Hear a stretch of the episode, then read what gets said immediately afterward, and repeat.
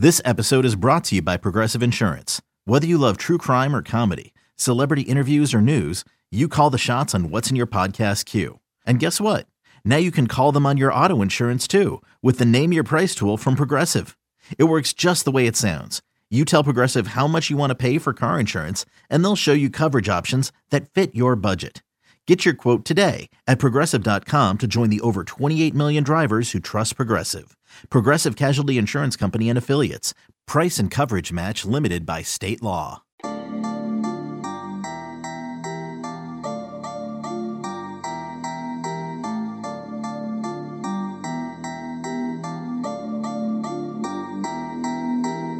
Today on the podcast, let's break down a huge opportunity for Illinois football, who enter Camp Randall Stadium three and one with their first undefeated non-conference play since two thousand eleven. And they enter to play a team in Wisconsin that for a second straight year is off to a bit of a struggling start, as they're two and two, oh and one in the Big Ten, lost a surprise home game to Washington State seventeen fourteen a couple weeks ago, and then they just got shellacked at Ohio State. No one's surprised Ohio State won, but they dominated that game, twenty-eight points within the first twenty minutes for Ohio State. They're up twenty-eight nothing, and it really just coasted to a victory, and it was fifty-two to twenty-one, and uh, I think the score might have been closer than the actual game was. So uh, Wisconsin feeling a little wounded, but the Badgers always very dangerous, especially to Illinois. The Badgers haven't lost a home game to Illinois since two thousand two. That was before Brett Bielema was even the head coach. And, of course, we had the big storyline of Brett Bielema returning to Madison as a head coach for the first time since he surprisingly left the uh, Badgers back in two thousand twelve after three straight Big Big Ten titles. And, of course, he went to Arkansas for many reasons. Uh, one of those was his assistants get, didn't get paid well enough, he thought, at Wisconsin. And he thought he could win a national championship in the S E C. Did not work out for him. Things that worked out pretty well for Wisconsin is uh, Gary Anderson uh, maintained success for two years before Paul Chryst came in. And Paul Chryst, who is Brett Bielema's former offensive coordinator at Wisconsin, has done a good job. But uh, one of the things I found most interesting when I talked with Jim Polzin of the Wisconsin State Journal for today's podcast is the feelings about Paul Chryst in Madison and where the program with the Badgers is right now, over what I wouldn't call a couple down years, but mediocre years uh, for Wisconsin football in their relative recent history, uh, dating back to Barry Alvarez and Brett Bielema, and of course Paul Chryst having a couple great years to start his tenure.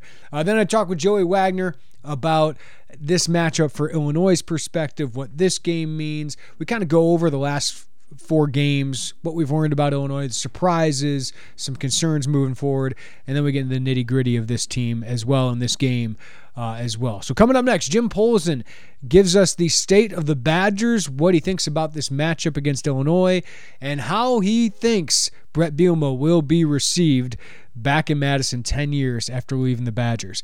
Jim Polzin is up next on the Illini Inquirer podcast. Another day is here, and you're ready for it. What to wear? Check. Breakfast, lunch, and dinner? Check. Planning for what's next and how to save for it? That's where Bank of America can help.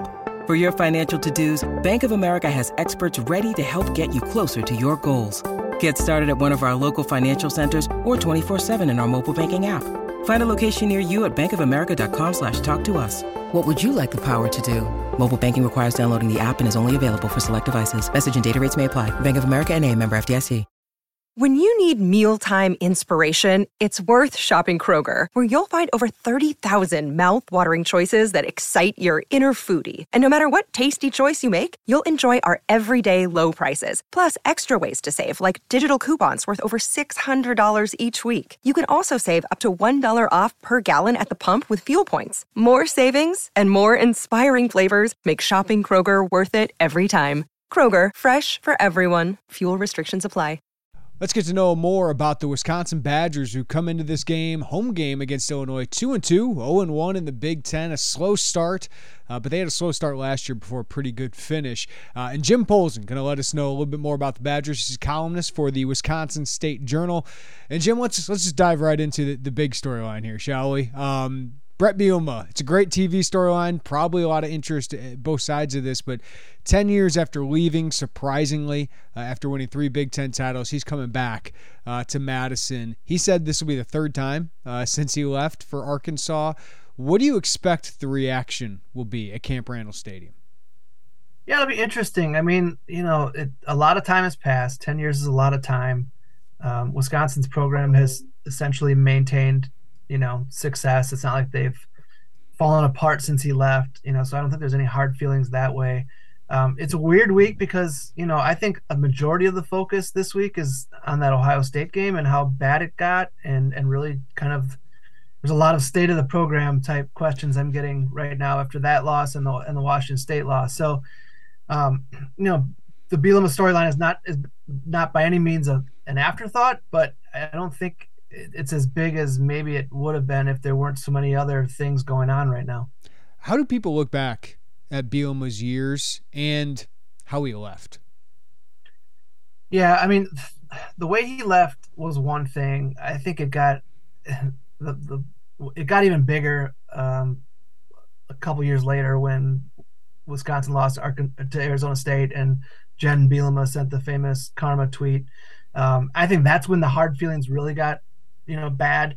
Um, when he left, you know, I think people were shocked. It was a weird, it was a weird run for Wisconsin because, it, you know, they had three straight Rose Bowls, but had lost two of them. A lot of people around here thought they had underachieved to some degree in two thousand eleven when you've got a quarterback like Russell Wilson and you, you know, you still lose three games. Um, so, I, you know, again, ten years is, we're going back a little bit, but right. I, I remember a lot of grumbling at that time that, you know, that it wasn't quite maximizing things, even though they were winning, you know, titles and, and going to the Rose Bowl.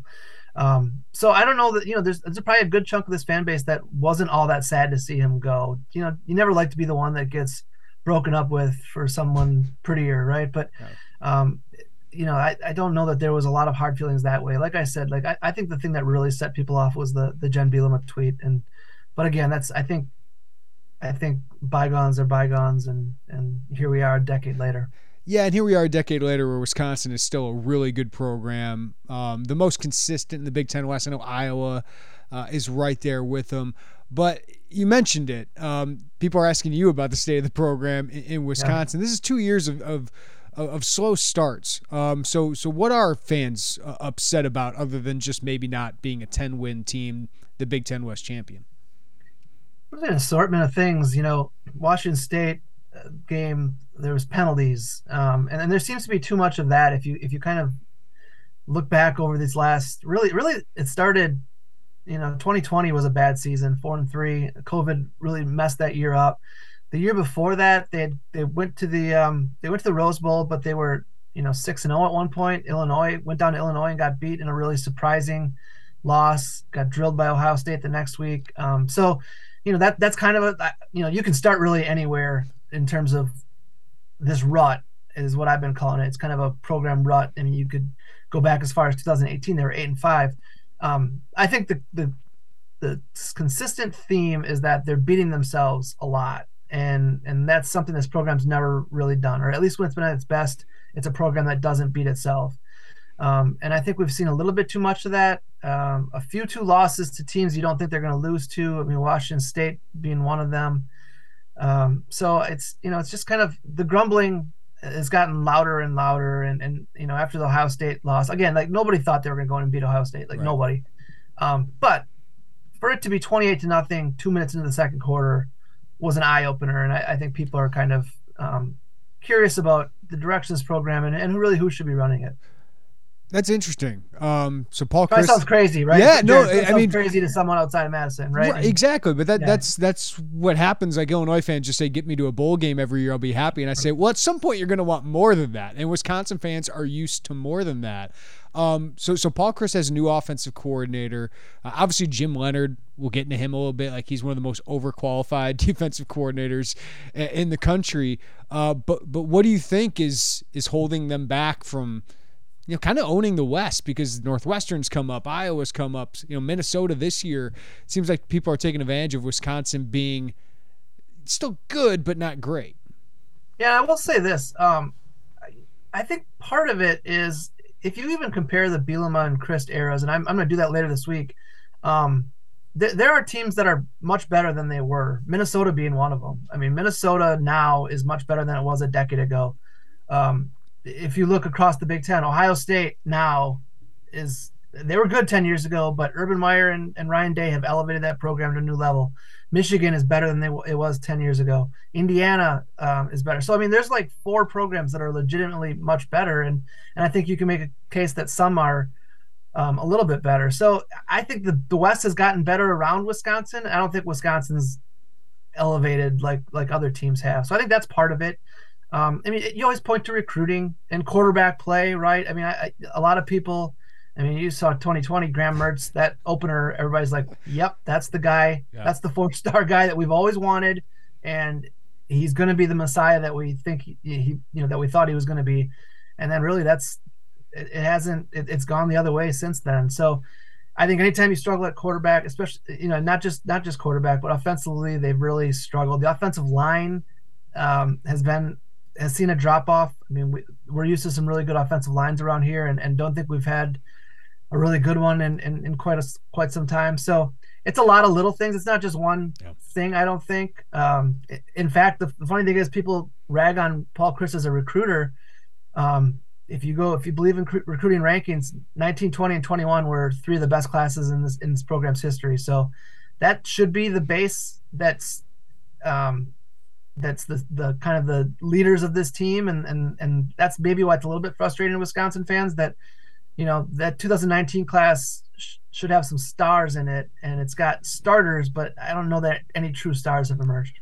Yeah, they just seem a little bit more vulnerable. Like you said, yeah. offensive line-wise, um, you know, last year their linebackers were great. I'm not sure they are this year, so I'll, I'll dive into that. But let's start. Let's go with Mertz, because he looked yeah. like a Heisman contender in that pandemic pandemic game. I remember it uh, vividly, um, just the entire atmosphere of it, but – Uh, he just tore up Lovie Smith's defense and, and really set the tone of what that season would be for Illinois. Uh, but I, I looked up the stats since then uh, against Power Five teams. He has seventeen touchdowns to eighteen interceptions. Um, so it, what what has been the Graham Mertz experience now in year three of him as a starter?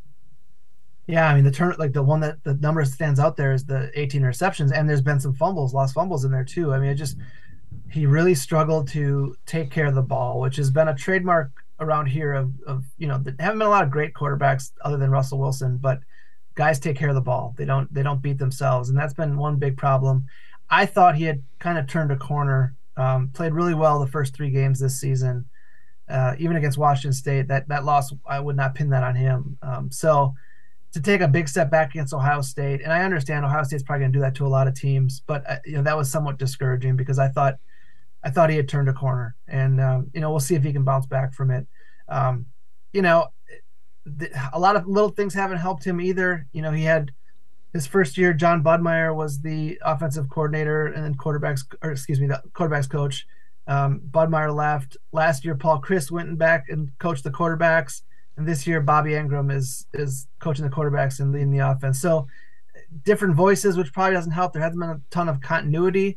Um, so that's one possible explanation. Uh, I don't know. You know, he's never really talked about this, but there is a tremendous amount of pressure on the guy because of the expectations that greeted him when he got here. And, and I don't know if that's rattled him a little bit. Um, it comes off as a really confident guy. Um, but, you know, at some point you've got to produce, and, and he has just not done that consistently. And that's been the biggest problem. It's still a good running attack. Um, Braelon Allen looks fantastic. He started it last year against Illinois, where they ran for three hundred ninety yards uh, against Illinois. Uh, you mentioned the offensive line. Like, how, how do these? How does Allen stack up against some of the running back greats they've had, and and and what about this offensive line? How how do you think they're holding up right now? Yeah, I mean, Allen. The interesting thing about Allen is he just wasn't. He came here. They thought he was going to play linebacker. I mean, he was a he was a safety in high school. That's kind of the initial projection for position wise, and then. and then got, you know, became a line. They're like, oh, he's just too big. He can't be a safety. And so I think when, when he signed that, they thought he was going to be a linebacker, and then had done, had played some running back in high school, and, and then it just kind of took off last fall, and, and they really needed him. Like you mentioned, that turnaround last year, a lot of that was because of him. He just, you know, he's, he's a different type of guy. six two, two forty. Um, it's got some good speed still. And, and, and I think he could, you know, I hesitate to put him in that Ron Dane, Jonathan Taylor, Melvin Gordon. Um, that trio is kind of up there until proven otherwise. I think I think Braylon's kind of that next step, but he's only eighteen. He's only a sophomore, so there, there's plenty of time.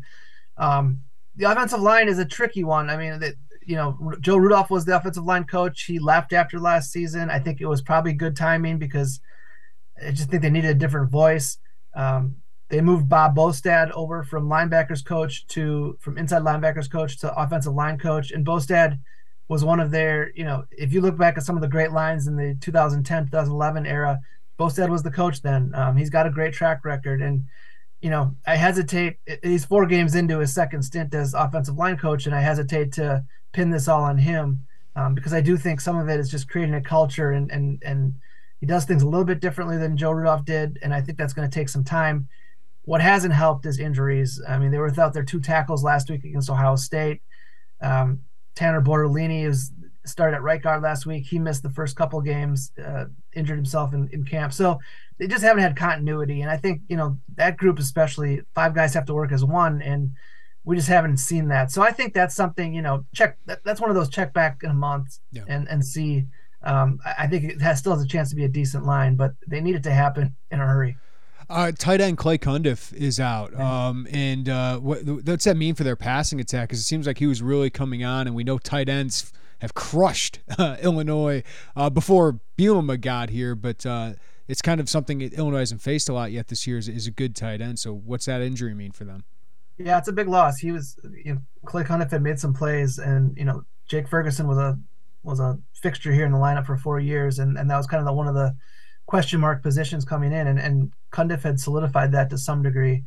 Um, the two guys that are going to play a lot are Hayden Rucci, who's more of a blocking back, he can catch the ball a little bit uh, when needed, and then Jack Eschenbach is the one that's really going to have to step up.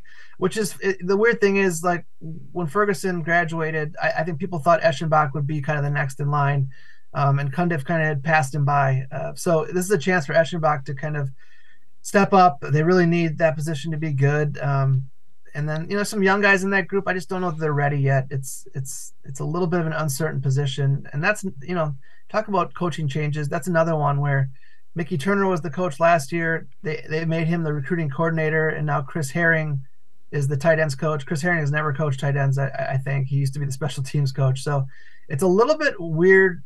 It's a little bit of a hodgepodge offensive staff this year.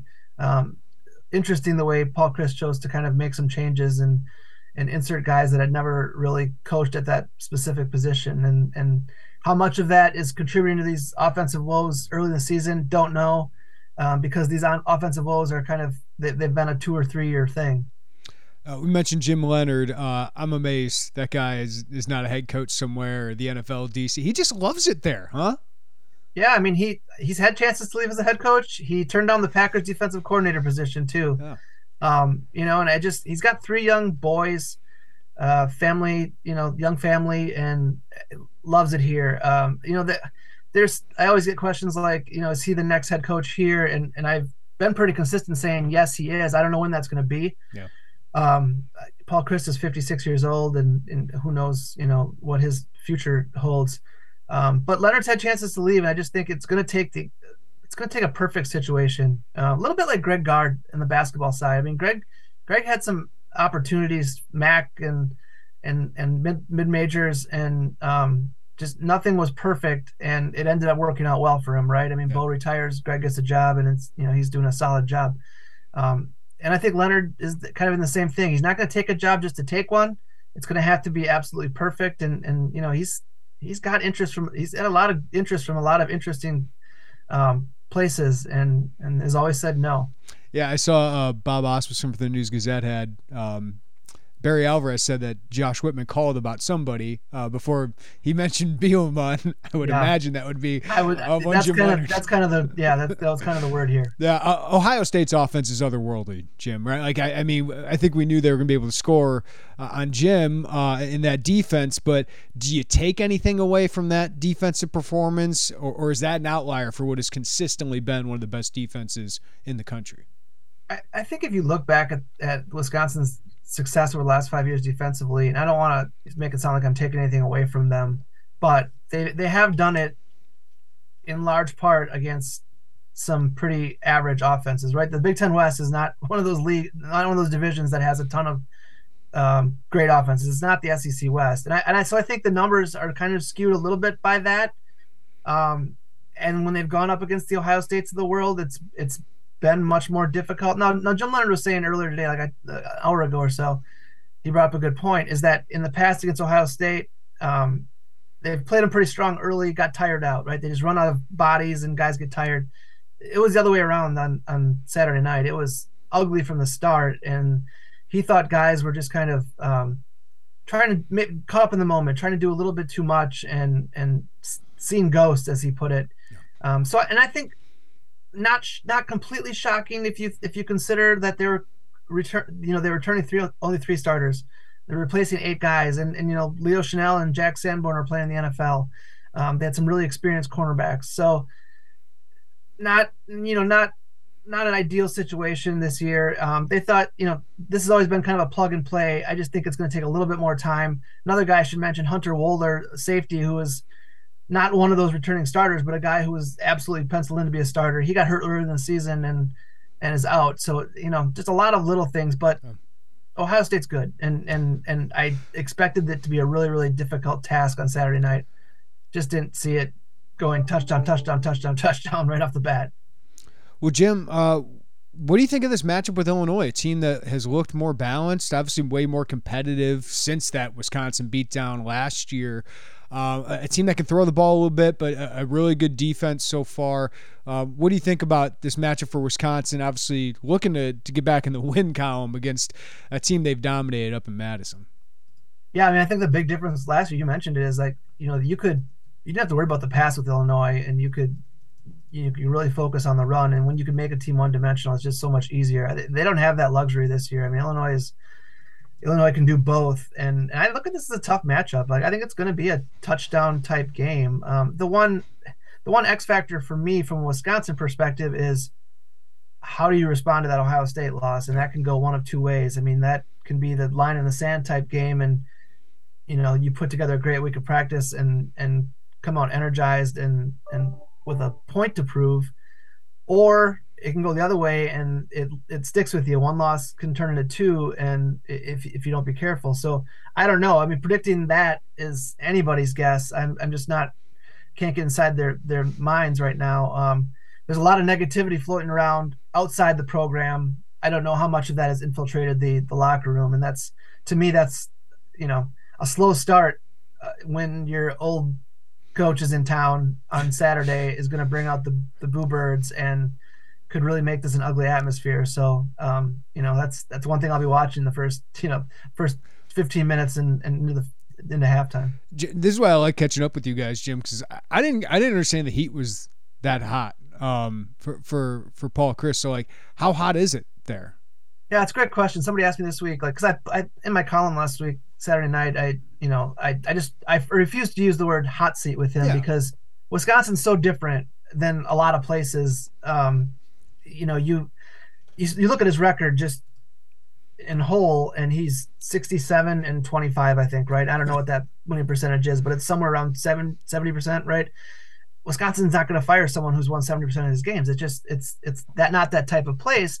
And yet, I do think if you're the athletic director, Chris McIntosh, and, and you know maybe some of the more influential people, you at least have to take a look at that sixty-seven to twenty-five and and break it down into how it got there. I mean, it was like twenty-two and four at one point. I want to yeah. say. I mean, I don't have that numbers in front of me, but it, you know, it's the last the last four seasons are eight and five, ten and four, four and three, nine and four, and then two and two. Right. So it's a lot of those losses have come since then. And again, like.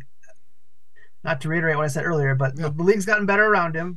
Um, that's fair. He's also lost a couple that you don't think he should at, at home to B Y U and at home to Washington State. Um, and there just hasn't been a couple couple of recruiting classes in a row now that have been really shaky. So there just haven't been a lot of positive floating around this program. And and the tough thing is, and, and for me or for, and I'm certainly not the one making the decision, is is this rut um, something that you can get out of, because it's happened before here, Jeremy. Like Brett Bielema's second year was nine and four, third year was seven and six, and and it was like the sky was falling around here. And then they got back to winning ten games, and then, you know, a couple Rose Bowls, and everything was all right. Barry Alvarez had a three-year run in the early two thousands where it was like seven and six, eight and six. You know, it was just it was a three-year run of mediocrity. Yeah. Um, he got out of that. So it's it's happened here before, and I think what you need to do is look at and say, is Paul Chryst the guy that can get out of this rut? And again, like if I had my crystal ball, you know, I, I would use it. Uh, it's it's it's really difficult, and and it's really, for me as a reporter and, and kind of trying to stay subjective, it's it's hard not being stuck in the moment, Jeremy. Yeah. And the moment right now feels really bad because of what happened Saturday night and what happened, you know, two, right. three weeks ago against Washington State. So you kind of got to let this play out, I think, and um, see how the rest of the season goes and then reevaluate. Yeah. Uh, nine and seven over the last three years in Big Ten play, uh, which yeah. is, that includes the COVID year, which I don't know how to evaluate that, but uh, that is interesting when you, when you put it in the context there. Uh, before I let you go, Jim, obviously a lot of Illinois basketball fans, uh, that's yeah. what they look forward to most. Uh, Wisconsin obviously has a, a, an all-time great uh, to replace in, in, in Johnny Davis, but uh, what are they expecting uh, for Wisconsin basketball, who, you know, it's hard to project this Big Ten that I don't think has any elite teams. I don't know if it has many bad teams. Um, it's hard to pick Wisconsin high, but it's just the program you give the benefit of the doubt. So uh, do you think they'll be Wisconsin and over exceed expectations again? I mean, if I had to, if I had to make a prediction right now, I would say somewhere in the sixth, seventh, eighth place range. Yeah. Um, and I'm a little gun shy doing that, Jeremy, because like last year I they were picked tenth, right? And I wasn't in that preseason poll, but I certainly didn't disagree with it. I thought that was completely fair because we didn't know what Johnny Davis was at that point. Right. Um, and then they completely exceeded expectations and, and won a share of the Big Ten title. Um, I don't see quite that. I think I think Johnny was um, such a difference maker. I'm not sure they have that. I mean, Chucky Hepburn's a really good player. Um, uh, Tyler Wall Love is Tyler a Wall. really good player. The one guy I think that could make a huge difference in, in their prospects is Stephen Crowell, who's um, going to be a junior, and that's typically when Wisconsin big men make the jump. Um, so if he can make a jump, then you've got three really good starters. Depth is an issue. Uh, you need some guys that haven't played much of a role to step into pretty big roles, and so that's the one thing you you know you always wonder about. But you know, if those three guys, the three guys I mentioned, can be good, um, I think this team is pretty solid. It's going to have to win differently. I, I just yeah. think they're going to have to win low-scoring games. It's going to be a little bit like the old Wisconsin teams, um, you know, pre-Final Four runs, that to those type of teams where you're, you know, win games in the low sixties and fifties, and it's going to be ugly at times. Um, but, you know, I, I think they can defensively, I think they can be really good. Jim Polzin, Wisconsin State Journal. Jim, always appreciate the time, man. I'll see you up in Madison on Saturday. Yeah, good seeing you, Jeremy. Thanks a lot. All right, Joey Wagner joining us now. And, Joey, we got a big game against Wisconsin to preview here. We'll do our pick to click. I thought we both did well, but I will give you the win, uh, picking Pat Bryant. I had Isaiah Williams on offense. I don't think either of us won defense. You picked Calvin Avery, and I had Sydney Brown. Calvin Calvin Hart. Calvin Hart. Okay, yeah. Um, yeah. I would probably go Sydney Brown over that, but I don't think either of those actually hit. Uh, but a little fun uh, going into Wisconsin. We'll talk about what we think about this matchup. But we're four games into the season. And even though we have one conference game in there, the Indiana loss that Illinois is still ruining to this day, uh, let's kind of recap the non-conference a little bit. And, and what do you think, Joey, was the best development for this team during non-conference play, which is three and oh for the first time since twenty eleven, and ninety-three to nine they outscored their non-conference opponents? Boy, I'm going to feel stupid not saying something about defense, right? But I think it's I, I think the biggest development, Jeremy, has been Tommy DeVito and the Illinois passing attack. I think we, we came into this, Jeremy, thinking they were going to be good defensively. There were some questions. We understood those. Maybe we would have expected a slight drop-off. But, I, I mean, I think this is – that's not the biggest surprise or yeah. development to me. It's looking competent through the air. So, and you can put the whole passing game, not just Tommy DeVito. Isaiah Williams looks like he's given you that – that step forward, still some ways to go there, and Pat Bryant looks like he's that downfield guy. So just the the emergence of a passing game that looks like not the Chase Brown slash when he's healthy Josh McCray show on the ground, and you can move the ball through the air. That's a big development this year, and it's a big development come portal season in the off, you know, December, January. Yeah, for me, the way I would kind of frame it, you're right. This is the best development for the team uh, because this season was all about Barry Lunny and Tommy G- Tommy DeVito. right? Like th- those are the, the combination. And I think they are such a good combination together. I think Tommy's a great fit for Barry, and I think Barry is uh, a good fit for Tommy. Um, and I think together they, they've built a com- competent, competitive passing attack that can help Illinois take another step offensively. And, and remember, they were just a couple first downs from being a seven-win team last year. They're halfway to a bowl game already. I think this passing attack with the rushing attack and with a could be an elite defense. Um, I think this team's going to win uh, six games. I, I, I have a lot of confidence in that based on what we've seen. We thought they could do that with Braelon, but it's amazing how a different play caller, a different quarterback, and and just a different concepts uh, can help a team. We're seeing that we've seen that with Ryan Walters on defense the last couple of years, but Braelon and Tommy DeVito, along with the receivers here and, and tight ends, are, are definitely taking that step forward.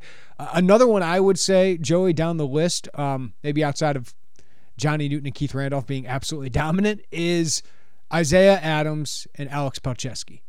These are two guys that last December first we did not know would be on this team.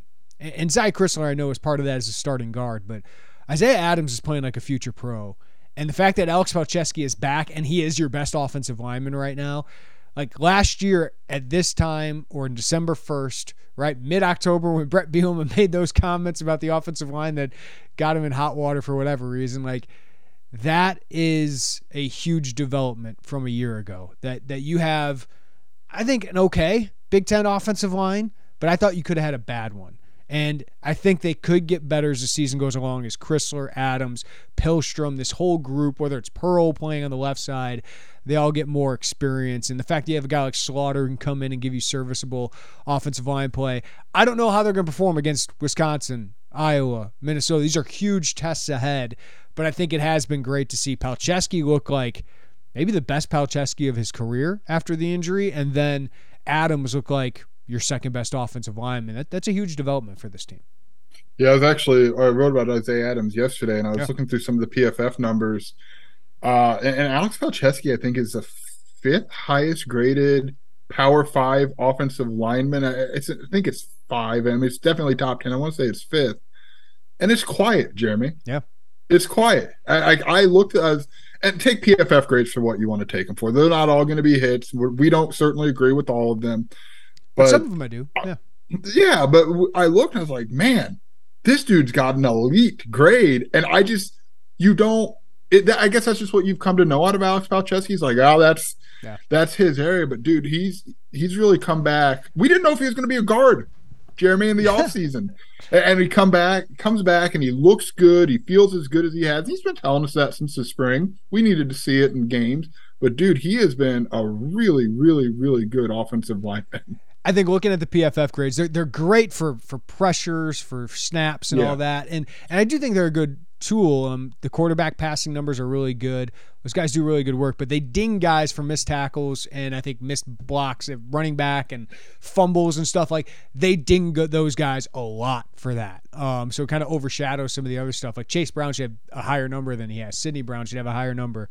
Sydney um, Brown is the most wrong player in P F F history. Maybe, maybe. Uh, cause he missed a couple tackles. Um, but there's a lot of other things he does extremely well, but I do think they get offensive line play pretty good. I think they're really good at that. So uh, Palczewski doing what he's doing. Like he was a good run blocker last year, Joey, but I think his pass blocking is as good as we've seen in his career. So I think that tells you uh, he's pretty healthy. So that was uh, another development. It, it feels like we are overlooking the defense, but we did think they'd be good.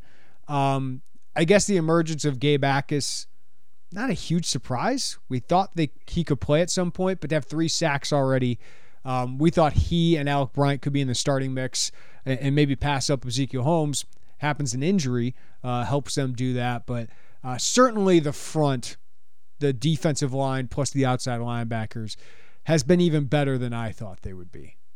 Yeah, I'm with you there. And a lot of that we have to give credit to Calvin Avery. Yes. There were, there were several spots on this defense, most notably that we talked about with free safety, which I feel like Kendall Smith has found his way back there. C B two, uh, opposite Devon Witherspoon. I feel like Taz Nicholson has really found his way there. There were rough patches. You can go by. I mean, Indiana was a rough patch. Like, that's period.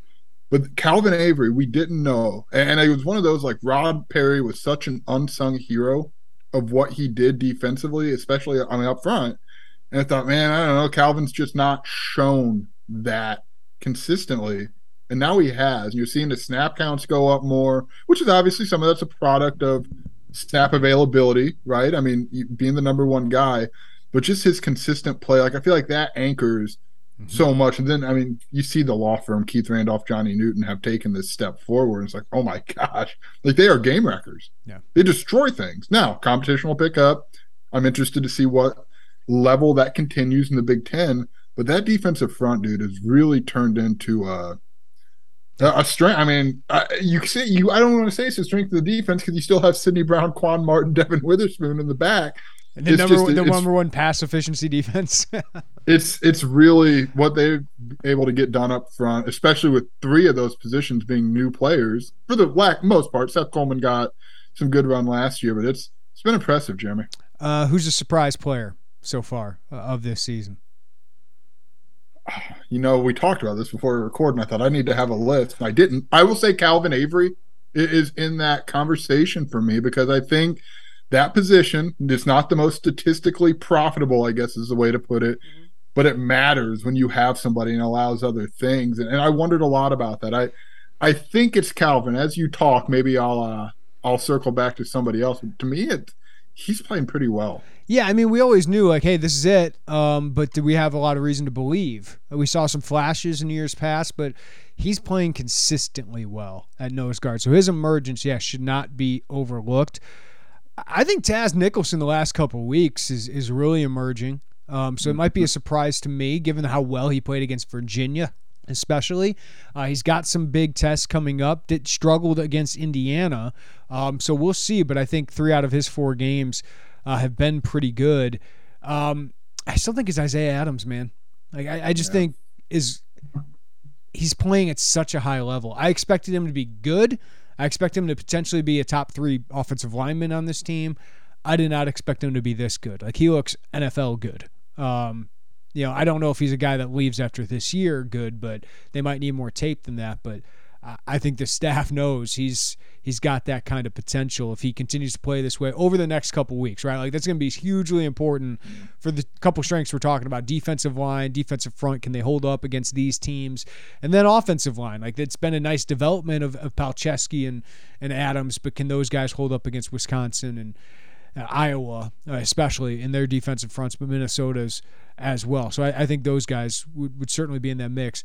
Biggest, I think people want us to say Pat Bryant, but I think you and I knew he would have the potential to emerge just because he's talented. They needed him. Um, you know, Hightower the first couple weeks has, has been great, but um, he's kind of more the three guy along with Casey Washington, who's moved down to the four. But I think we always knew Pat Bryant had the talent to do that, and he showed it in flashes last year. If he got better quarterback play, which he is, um, he could emerge. And he still had some some bad moments, right? The, the fumble, some drops. Um, but but he certainly had a great game last week against Chattanooga. We'll see if that can continue against the best defensive backfield he's going to face all year. Yeah, I think, I mean, just his development, complete's not the right word, but it, it adds a layer to this offense that we just haven't seen. Uh, you still see, probably see, and you could say the same about Calvin Avery, about Isaiah. I see a little bit more when the competition ramps up. Like, that's kind of the weird caveat, Jeremy, I'm still coming back to, is like, Wyoming's played well since they left. Chattanooga's, they're a good F C S team, but they're an F C S team. Indiana, I mean, that's that's a loss that's going to stink terribly through November. And, and Virginia's a disaster. So, like, the, I still keep coming back to that. This, like, you, you want to see what that looks like. That's kind of my hold up, right? It, it, it, like, thinking too far ahead. At, at the same time, they have dominated those opponents, right? Yeah, like no in doubt, Indiana, no statistically, doubt. They dominated, and they just shot themselves in the foot. And kudos Indiana for having a, a great last drive. You know, Wisconsin kind of lost a similar game, where statistically they were better than Washington State, but they shot themselves in the foot way too many times with turnovers and penalties and all that, and they end up losing a game that they shouldn't have. So it happens to a lot of teams, but Illinois dominated those teams. So, like, that that's the, the the side for Illinois. It's like, yeah, these teams aren't all that good, but then Wyoming wins three games. Um, Indiana, I, I don't think is good. But Virginia competes against Syracuse, so they're not good, but you dominated them, uh, unlike a Syracuse team that was, what, four and oh at this point? Yeah, that's, I mean, that's a good point. You you do have, if you're going to play these games and they're on the schedule, right? You got, like, you want to look dominating. I think there's a lot of points you think are still left on the board. Obviously, in the Indiana game, there's some. You can make the argument they left points on the board against Chattanooga, mm-hmm. and they left points on the board against Virginia. I think that's, you know, it didn't hurt them, but this, obviously I think you want to – I keep thinking of like what Brad Underwood says, where he's like, we want to play these guys, you know, play the tough ones now so we don't get into March or whatever and, and not know what we are. But it, a little different here, but in the same sense, like you kind of want to get the – Uh, the hiccups, yeah. if you can get those out of the way. We don't know if they have, but they've had some of the hiccups. We'll see if they can go away. Uh, two concerns I have. Let's go to the main concerns that we have. Uh, one of my main concerns is red zone offense. This team is one hundred twenty-second. As you said, they left points on the board. Um, another that I would say um, for, for Illinois at this point is special teams. Yeah. Um, Hugh Robertson has been really inconsistent. And sometimes bad, and has hurt you. And the Indiana game was part of the reason I think you lost that game. Uh, and then Caleb Griffin, of course, has, has had his ups and downs with two bad games, maybe two good games. So the inconsistency there, especially when we get into these close games, it's part of the reason. Like, I'm, do I pick them for an upset against Wisconsin or Iowa? I, I've said I think they're going to win one of those games. You got to start thinking about those little things, and there's some little things there with Illinois that are concerned. Yeah, I'm with you. Special teams is. That's a concern right now. And, Jeremy, we knew it, right? And, and, you know, there is the one side where it's – this has been Blake Hayes and James McCord, and they're really good. Uh, but at the same time, it's college football. You're not going to have them forever, and, and I just feel like there's still some to be desired out there uh, in terms of the special teams. To me, red zone offense kind of goes hand in hand, uh, like with off the interior of the offensive line uh, a, a little bit. There's – I like, I think Isaiah Adams, we, we've talked about him. I think you're seeing Alex Pilstrom yeah. come along. I do wonder about that right guard spot, be it Jordan Slaughter, be it Zy Chrysler. Like, that is still kind of the spot that you want to see develop a little bit more. And, and I think it's a big test as you get into seeing a Wisconsin, Iowa, Minnesota, what the interior holds up against. But I, and I think that just goes hand in hand with your red zone yeah. uh, concern for me. But that would probably, I don't know that I have. Do you have concerns defensively? I mean, look, we should also say, Jeremy, like broadly, if you're going to make a third, it's just depth, period, both yes. sides. Yeah, that was going to be my last point here. Is if, if you've been, knock on wood, everybody listening to this, you've been pretty fortunate. Outside of Josh McCray and Ezekiel Holmes, and Ezekiel Holmes was one of those guys that, like, I hate to say this, but, like, if you had one defensive starter get hurt, like, you could handle that one uh, at outside linebacker a lot easier than other positions. If you was one of your top three defensive linemen. I think T-Rock can play solidly. I've been, I've liked him so far at nose guard, uh, and Rahsaan Wilkins certainly has experience, so maybe not that spot. But if Keith Randolph or Johnny Newton get hurt, uh, that that's a huge loss. If one of those three top guys in the secondary get hurt, that's a huge loss. Like if Isaiah Williams got hurt, right, or, or Chase Brown got, or Tommy DeVito. Like I know a lot of teams can't lose their stars, but like this team especially cannot lose its stars. Yeah, one hundred percent. And I'll say, like, yeah, you missed Josh McCray for some of those yes. non-con and, and Circle Indiana, right? I think you win that game with Josh McCray, yeah. You do, but I also think you could flip side it and say he's not ruled out for the season. He's inching towards the return. And we, I think, Jeremy, maybe you and I think, I don't know that we'd be surprised if it was before the second bye week. It seems to be Brett Bielema is, is flirting with telling us that, but he also is pretty good at sending us down one road while he and someone else go down another road. Yeah, I don't know how much we should uh, – I think everything Brett Bielema says on a Monday about injuries, everyone should take with a huge grain of salt because it is proven it doesn't mean anything. Is the next big milestone for us in understanding where Josh McCray is if he's on the travel roster Saturday? Yeah, because if he's on the travel roster, he's got to play. Well, he's, I mean, you're not putting him on there if you know one hundred percent before you leave Champaign he's not going to be able to go. Correct. That's just not how you, so I think that, to me, is the biggest next to understand. Cause, and this isn't just Brett Bielema. Coaches would probably rather give you their P I N number than injury reports sometimes. So, like, it's just you, you kind of learn to know where to look. And to me, that's the next place to look is the travel roster. We'll try to get some information ahead of that. But, I, but the point being, like, it's you didn't lose him for the season. Yeah.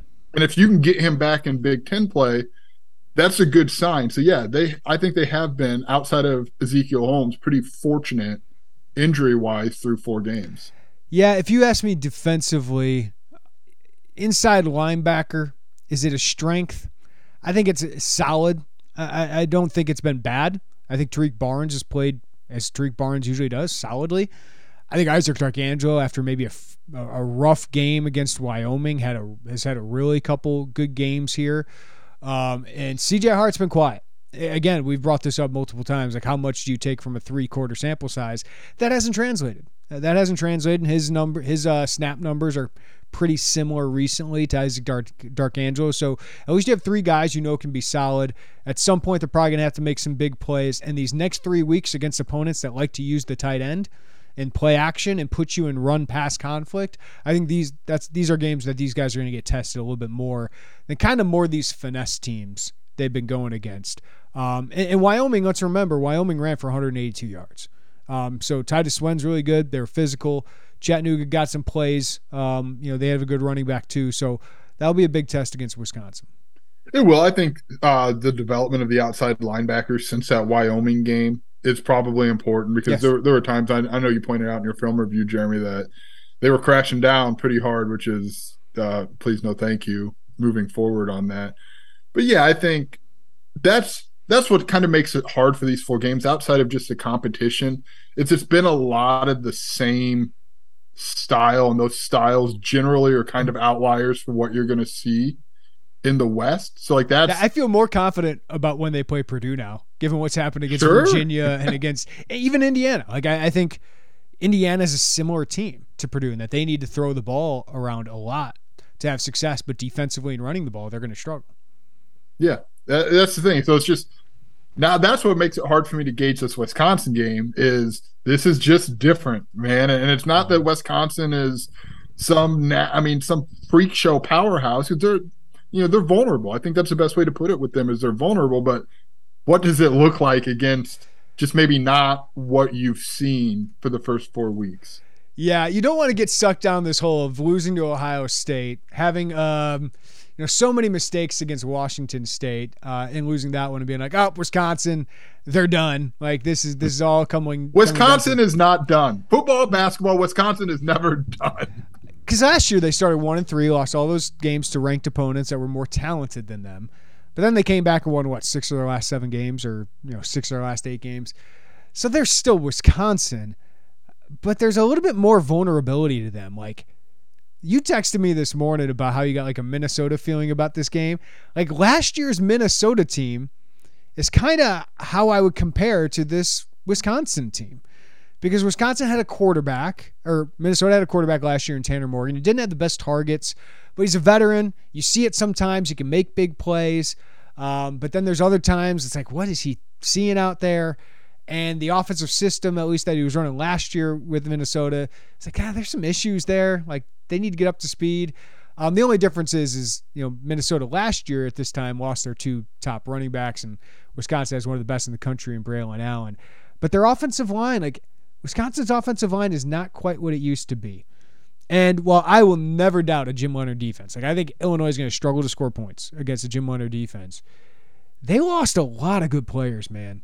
Like a lot of good play, especially at linebacker. Jack Sanborn was an all-time great there. Leo Chenal was a third-round pick. Um, they had some good defensive backs who were in their final year of eligibility last year.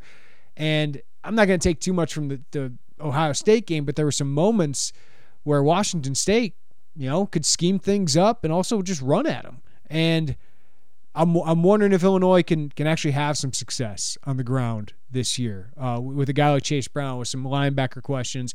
And then you actually have somebody who could throw the ball. Like last year, I don't know what the heck Tony Peterson was doing. You're down ten nothing, and they gave up on the run. They just gave up on the run. And I get it. They weren't having big days, but Chase Brown had like a twenty-yard run at one point.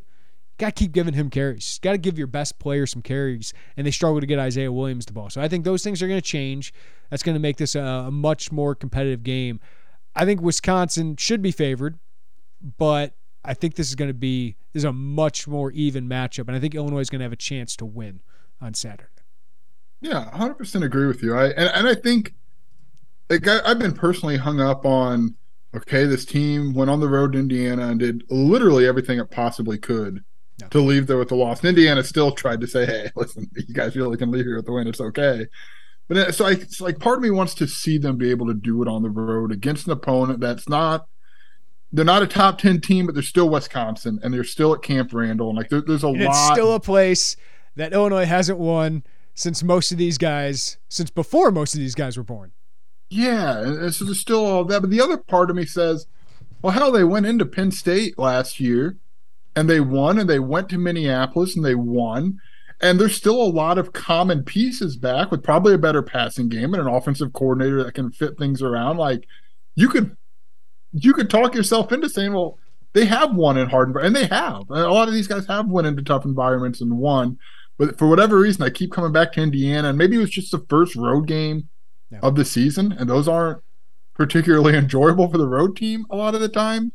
But this is it's such a weird feeling, Jeremy, because when was the last time that we legitimately had a conversation like, you know, Illinois, it's not unforeseen to think they could win this game. Like I it's been some time. Against Wisconsin, yeah. Because Wisconsin's yes, just yes. so reliable in what they do, and they they still could be. Like I could still see Wisconsin winning six Big Ten games here. Like I, I can still see them yeah. winning six of eight.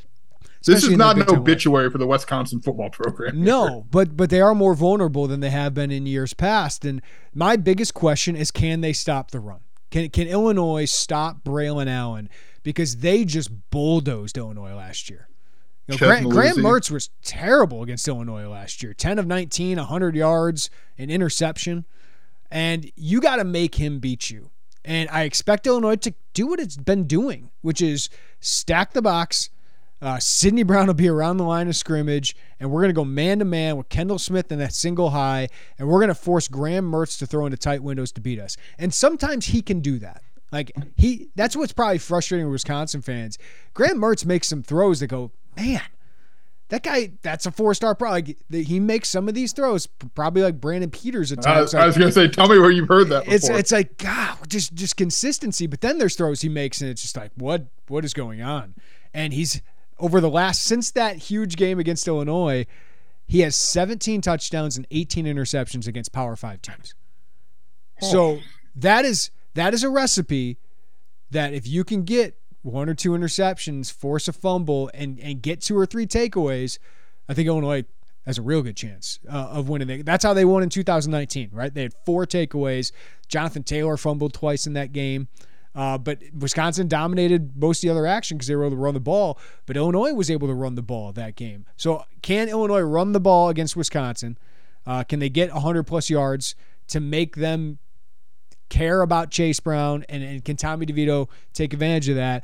But then also defensively, can you force Wisconsin to have to throw the ball into tight windows and make Graham Mertz beat you? And if he does, you tip your cap, right? If he can beat Quan Martin and and Devon Witherspoon and and Sydney Brown and all those guys and Taz Nicholson, say, hey, yeah, good day.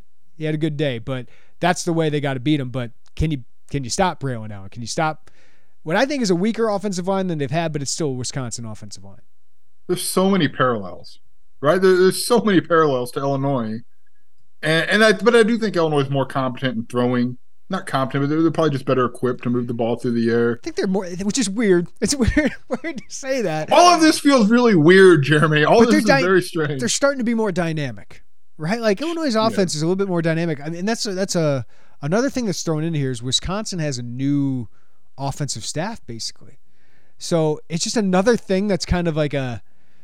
a red flag of like, hey, they've kind of struggled at times offensively here is, is this new offensive staff with Bobby Ingram, former Bears wide receiver, is the offense coordinator. Like, is he working? Like, is, is this an issue? Does this, or can they just bounce back and, and come out with venom because they just got their butts kicked on national television by Ohio State? So I think it's a big test for Wisconsin. I think Illinois is still playing with house money going into this game.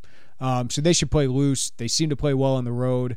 Um, you know, the last couple of years under Bielema, I think there's pressure on Wisconsin. I'm wondering how they handle that pressure. Yeah, I think it's a fair point, which brings me to my question. When does the house money wear out? Uh, if you lose this game. Because you got to win. You got to win one of these next three games, right? Yeah. Yeah. Yeah, I mean, in an ideal world, you get two.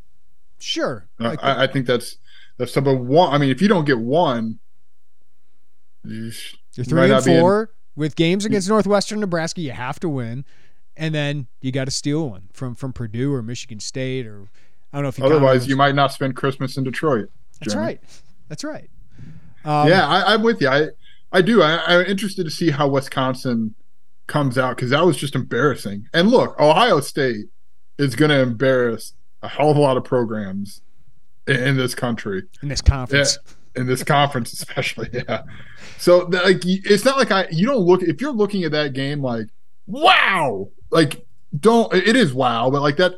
I don't know. That game tells you any more about Wisconsin than it does that. Holy smokes, Ohio State's a freight train. Yeah, you and I are terrible at predicting Illinois football games. I take I, I take pride in that I'm pretty close, except for the COVID year, on you know picking what the season will look like. And this year I picked a bully. I was six and six. I feel pretty good about that still. Um, but like I'm terrible at the individual games. Like I had Illinois beating Indiana, losing to Virginia. Well, like Piper's really good at this. Like Trotter's really good at this. Like the, the game to game stuff.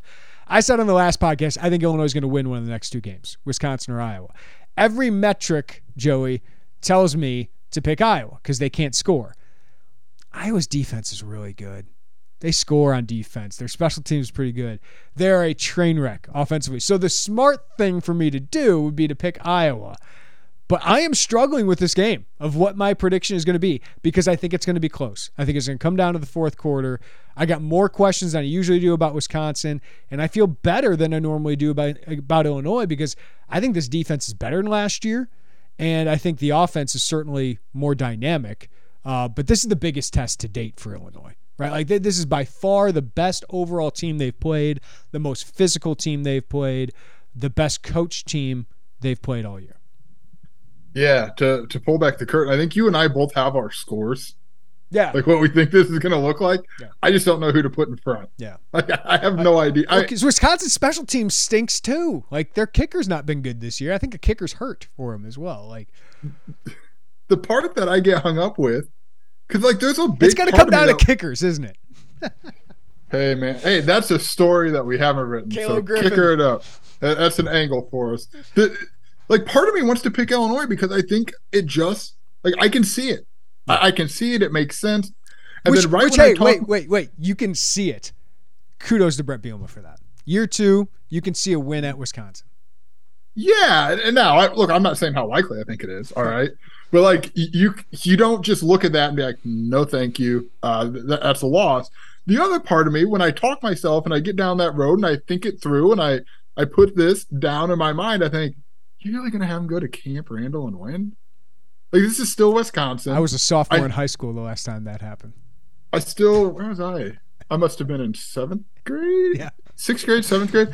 So, like, that's the other part. It's like... Listen to Take Off Your Pants and Jacket? Is that what you were listening to at that point? What? I don't even remember what... So, two thousand two, that was still the Chronic two thousand, man. Listen to the Nelly C D. Oh, Ride with me. Doctor Dre, Nelly, I was, that was that. Uh, yeah, that's the hard part. It's like, there's still that perception that Wisconsin is Wisconsin. That they're going to win at home because Camp Randall's a really great atmosphere, and Wisconsin's a good program. Yeah.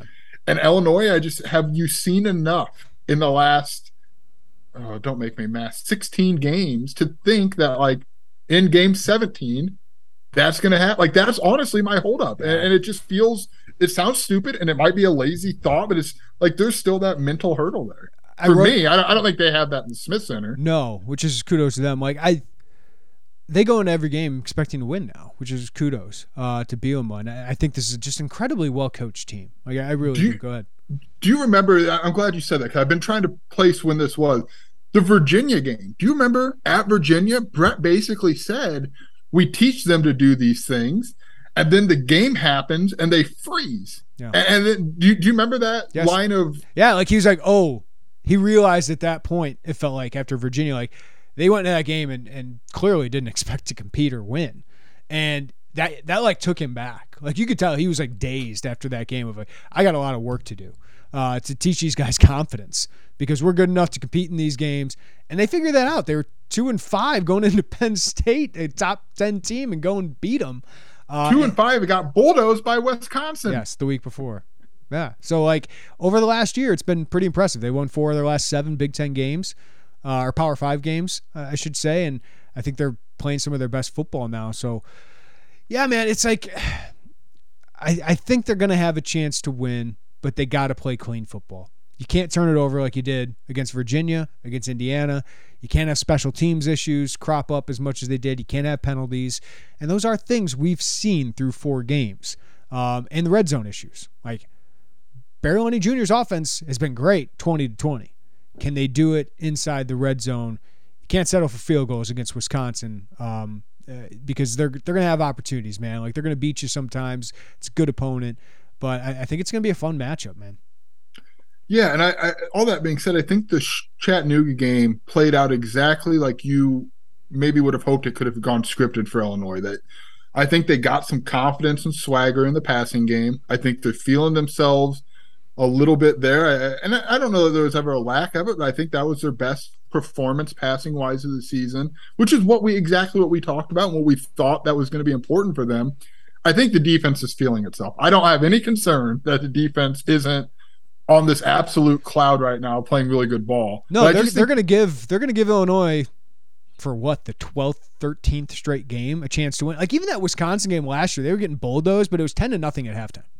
Like, you know what I mean? It could have been a yeah, different game yeah. if Tony Peterson would have found a way to get in the end zone in the first half or ever uh, in that game. Um, so yeah, I think this defense should be feeling itself. Like, you know, Michael Hogan, who who did ask me questions for our our feedback for twenty-four seven, like. He's like, is this an overlooked defense? I'm like, it shouldn't be, but the offense is the reason it is. But the last calendar year, this has been a defense on par um, with, with some of the best in the Big Ten.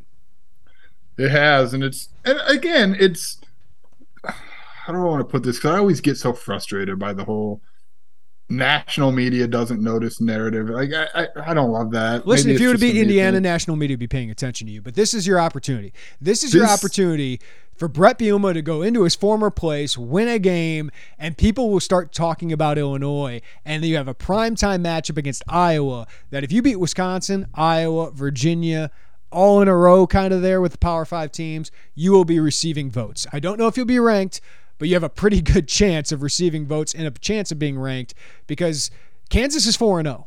And look at the attention they're getting. Illinois, if they were four and oh, I don't know if they'd be ranked, but they'd be starting to receive votes and they'd be getting more hype going into this game. Um, you can't have a lot of those slip-ups, but you got to have big moments like this.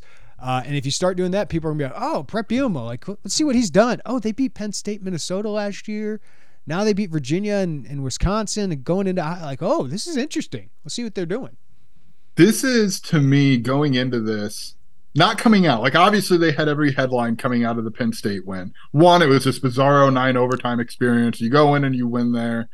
Like, going in, this is probably the most headlineable or headline-generating game. Oh, this would be on SportsCenter. Like, even though Wisconsin's not ranked, like, this is going to be not, like, one of the top games probably of highlights, but if Illinois wins this game, Bielema getting a win at Wisconsin?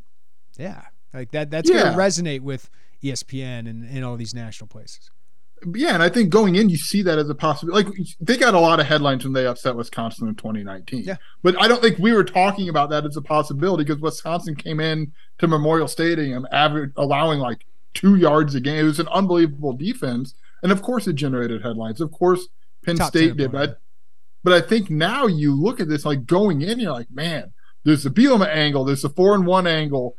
There's the what the hell's wrong with Wisconsin angle, right? Like, there's all of these. Like, this is a very headlineable game yeah. that, that they could leave Madison with. And does that matter to, like, probably the day-to-day of their football operation? Probably not. Matters a lot when you're talking uh who else is coming on board. Yes. Right? You, you want to yes. get those headlines. I just think there's a lot of potential to really – for Brett Bielema, for this Illinois program. Ryan Walters might be carried out on a chariot – Uh, and, and maybe right straight to Boulder. Like, I, I think there's so they much. Got fire of that. Their coach first for that. Oh, sure, sure, bet you do. But like, I, I just think there's so much of that, Jeremy. That it's like, yeah. man, it's a big opportunity. There, you can make a splash, and, and like, oh dang, Bielema's got this thing rolling. I think a lot of people who see it and cover it day to day, or or play pay more attention to the Big Ten, can see like, yeah, that's that's coming. And I think the the N B L still year two, but man, you can do a lot with this win. And even if you lose close, I, I think you're going to start to gain more respect. Um, obviously, it's not a win, and that, that's what you got to shoot for. But even if you're close, like I think other teams will realize, man, we got to worry about that team. Like, you know, they're going to have a chance. I think I think teams think that now, but I think yeah. you would have more outside yeah. fan bases, be it national attention. Like, but I, I think right now teams think yeah. you've got to worry about Illinois. All right, Joey, let's do the pick to click. Uh, yeah. Offensively, we could throw Chase Brown in here if you want against the Wisconsin defense. So who, who's your pick to click offensively? Oh, well, my Pat Bryant was an obvious win that you refused to give me still in, in my full glory that I think I deserve that. No, I'll give you, I'll give you Pat Bryant for last week, even though my guy Isaiah Williams made it a, a battle towards the end. I want to say, I don't want to take too many people. Like Julian Pearl feels like a good chance for me. Like, give me... Like, what would we need to see out of Pearl to, to win that? Like, if I picked DeVito, yeah, yeah, yeah, and, yeah. like, would he need, like, a seventy-five or eighty P F F grade? Like, and he would win that over, like, a two hundred twenty-yard, yeah, that's two touchdowns yeah. from DeVito? Yeah, it's hard to pick an offensive line. Because, like, when you see it, you know, like, well, how do you how do you back that? Yeah. I'll take Chip Ryman, Dang man. Dang it! Yeah! Eat it, Werner! You know what? Give me Mike Marquez. Let's go tight ends. Michael Marquez, touchdown goodbye, machine. Good, goodbye, Mike, as he's as he's come to know around how I type it. Yeah, I, yeah, man, he's a fun story, Jeremy. He is a really fun story. This dude yeah. held out of the end zone forever. Touchdowns. He, what a story. I like that we shied away from DeVito and Brown and just fully embraced the tight end thing. Like Illinois' tight ends outplay Wisconsin's tight ends because their best one, Clay Cundiff, Uh, is out. He's he's injured. I think he had a, a fracture in his leg. Uh, and, of course, the Jake Ferguson era is over, which is good news for Illinois. Uh, Did you see him the other night on, like, Monday night, uh, Sunday or Monday Night Football? I think he's still he's living still... in Lovie Smith's nightmares. I see. I I don't remember who he plays for now. I wish I did. And I kept thinking, I wonder if they play the Texans. This guy, yeah, he's in. Love it. Yeah. He's in for it here. Uh, so we've got Marquez and Chip Ryman. I love it. I was going to go Ryman, but I'll, I'll gladly take Marquez. Uh, defensively, who's your pick to click? I think Devon Witherspoon comes up with a pick because I think Wisconsin's going to have to make some throws, I think, which, which is assuming that maybe Illinois – maybe I'm giving Illinois too much credit in slowing down or making those throws happen. Yeah. I think Devon Witherspoon is the guy. I think I know who you're going to go with. Who do you think I'm going with? Well, it would be a repeat of last week. Yeah, I just like I just like Sydney Brown against quarterbacks that he can mess with a lot, and I think he can really mess with Graham Mertz. Yeah, you know what? Let me re-talk myself into it. Unless you're you, Devon Witherspoon back on the table, Sydney Brown off the table. Okay. I got him. See, this is a tough one because I want to take a guy who doesn't get stats. I think Calvin Avery is monstrous in this game. Joe Tippman's probably their best offensive lineman, or at least their most proven. Uh, at center, and they need a good day. They they need Calvin Avery to disrupt things, to allow your boy Sydney Brown, who's basically a linebacker, the linebackers, Keith Randolph, Johnny Newton. Um, so, so Randolph and Newton, of course, are going to make the splash plays, Coleman, Ackes, all that. But I think Calvin Avery just disrupting things and winning the point of attack is going to be so important because they were just bulldozed last year uh, on, the, on the line of scrimmage. So uh, I think he's going to be a huge part of this game. I don't know how I'd win it with this pick to click. Yeah, Joey. I was just going to ask you that. Like, what, what do we need? Like, how, doesn't uh, doesn't P F F do like a stop grade? Yeah, but that's got to be a tackle. Yeah. Um, you know, somebody does disruptions. I don't think uh, P F F does that. They do hurries and all that. Um, but.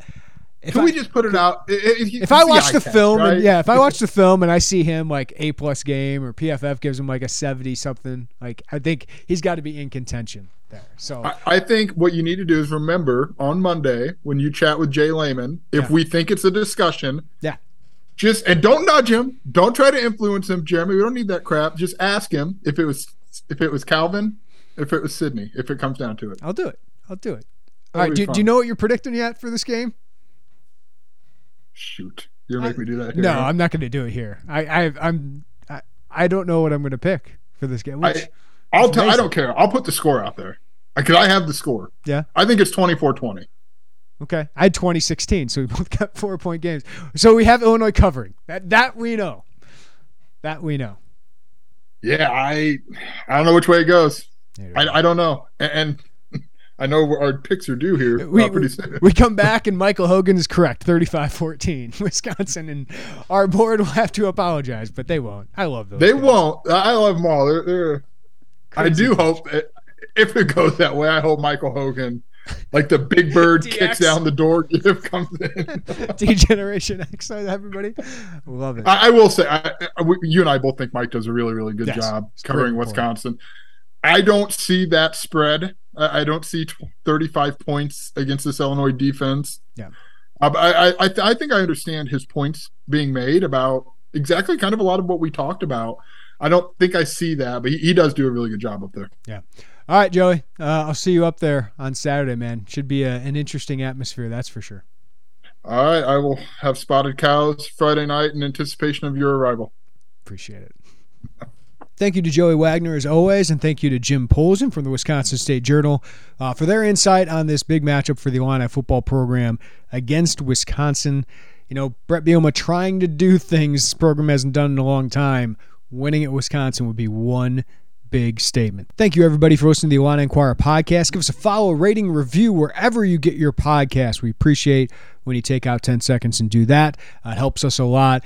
And give us a like, subscribe to us on YouTube as well. Just search Illini Inquirer on YouTube, and you get all of the video content you want there. Uh, Illini player, coach interviews, our podcasts, and we do some other fun stuff on there as well. So you can check us out on YouTube as well. And as always, you can go V I P, just one dollar for your first month of V I P access. Thank you, everybody. Have a great weekend. Take care of each other, and we'll talk to you next time right here on the Illini Inquirer podcast. Lily, do you want to say something? What do you want to say? Say, say bye, everybody. Bye, everybody. Bye, everybody.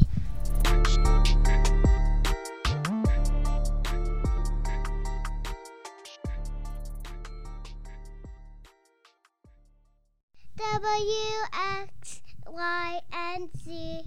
Now I know my A B Cs. Next time, won't you sing with me? Yay! Uh-oh.